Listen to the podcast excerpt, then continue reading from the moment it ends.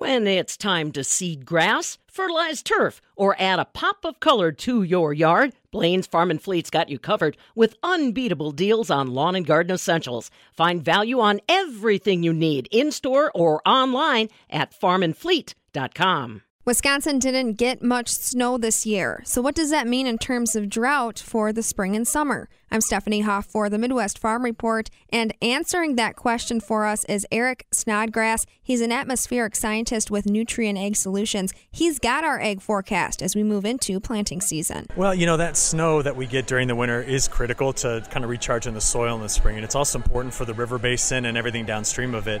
And yeah, we were off, especially southern Wisconsin was, was low on, on snow this year. So the concern is it's there, but I would tell you something. Spring rains can undo all of winter's sins. So if the rains do come back in, and I'll be honest with you, NOAA, National Weather Service, the European model, the models run in the United States, they're predicting you're going to have a good spring in terms of moisture. I'm not so worried about drought here as I am on the other side of the river, getting over to the central plains. So yeah, we missed out on some snow. Uh, may have hurt the snowmobiling industry, but I don't think we're really at great risk of drought continuing because of that going into spring.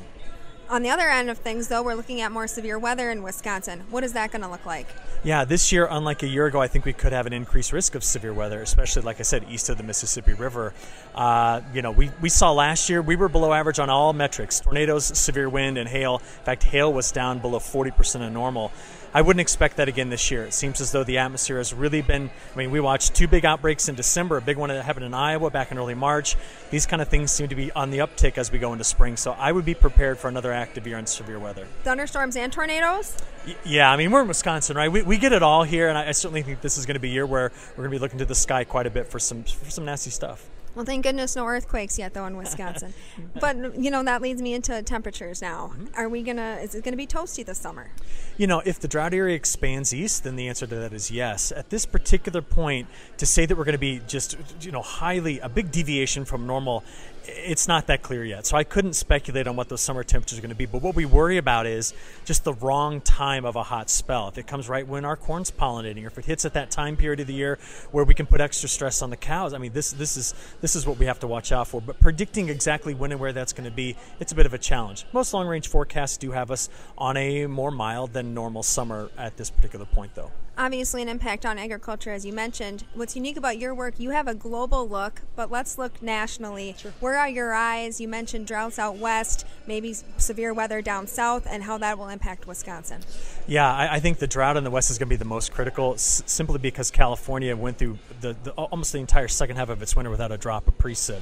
So we think about California as a big leader in, in, agricultural productivity, especially milk, and their reservoirs aren't full and the mountain snowpack isn't there. I, I mean, I really am worried about my friends in California dealing with what this is going to be in the upcoming season because basically what they buy every winter is just enough moisture to get them through the next dry season. And that dry season starts basically at the end of April and it won't precipitate there again in any sort of meaningful way probably till October. So it's the stress there is huge and it's also just on the other side of the mountains as well in the central plains. So I'm concerned more about drought this year than I've been in a very long time. And another storm like Hurricane Ida in a major port could also be an issue. Yeah, well, the ocean temperatures in the Atlantic are still warm. So if they stay warm, that just is more supportive of, of when a hurricane forms for it to have more energy to tap into. So where's our risk this year? It's still elevated. What could bring it down is if an El Nino all of a sudden develops more rapidly than we predict. That ends, ends up increasing wind shear across the Atlantic, slows them down a bit. Right now, though, we're not seeing that. So I think it's going to be another one of these years where we see above average activity. And you got to remember, it only takes takes one, right? It just takes one to be disruptive. And so we'll watch out for that. But remember, we got some time. That starts in August, September, October. Let's get to that point first where we start to worry. So, are then are you telling your audience risk mitigation? I am, and it's just because this year more than most years in the recent past, I have this this is big wild card of the fact that as of early March, we've got about 75% of the land area in the lower 48 that's in some stage of drought, either from abnormally dry all the way to exceptional drought. And I don't like seeing that. You don't ever want to start a season where you're already in the hole. And so, uh, yeah, this is going to be a year where I want folks thinking about those those mitigation actions. What do we do to get protected? What about our insurance purchases, just so that in the event that things go worse, we're ready. You're looking again at the global scale. For example, the La Nina mm-hmm. impacting other of our trade partners. Yeah. Tell me more about that situation. Sure. So this La Nina has caused problems in South America in a big way. So we've had major drought in southern Brazil, Paraguay, Uruguay, and Argentina. It's pulled back their total productivity, especially their first crops. They grow two crops you know, that was the first part of it. We also look elsewhere in the world, like over in Australia. They've had incredibly heavy rain since the start of the year. That's impacted the way they've been able to harvest their crops right now. And it's getting to be very, very wet in New Zealand. So we think about that interaction. Uh, you think about Europe. Europe had a mild winter and now it's gone over a cold, especially in Eastern Europe where there's a war.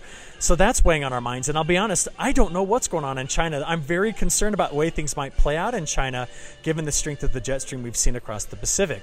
So yeah, it's it's not just us. We're not the only ones worried. I think it's a global issue right now that we're keeping an eye on the weather in 2022. And you said we look at you as a crystal ball, but you say you don't have it either. no. Any any last words though for our Wisconsin farmers before I let you go?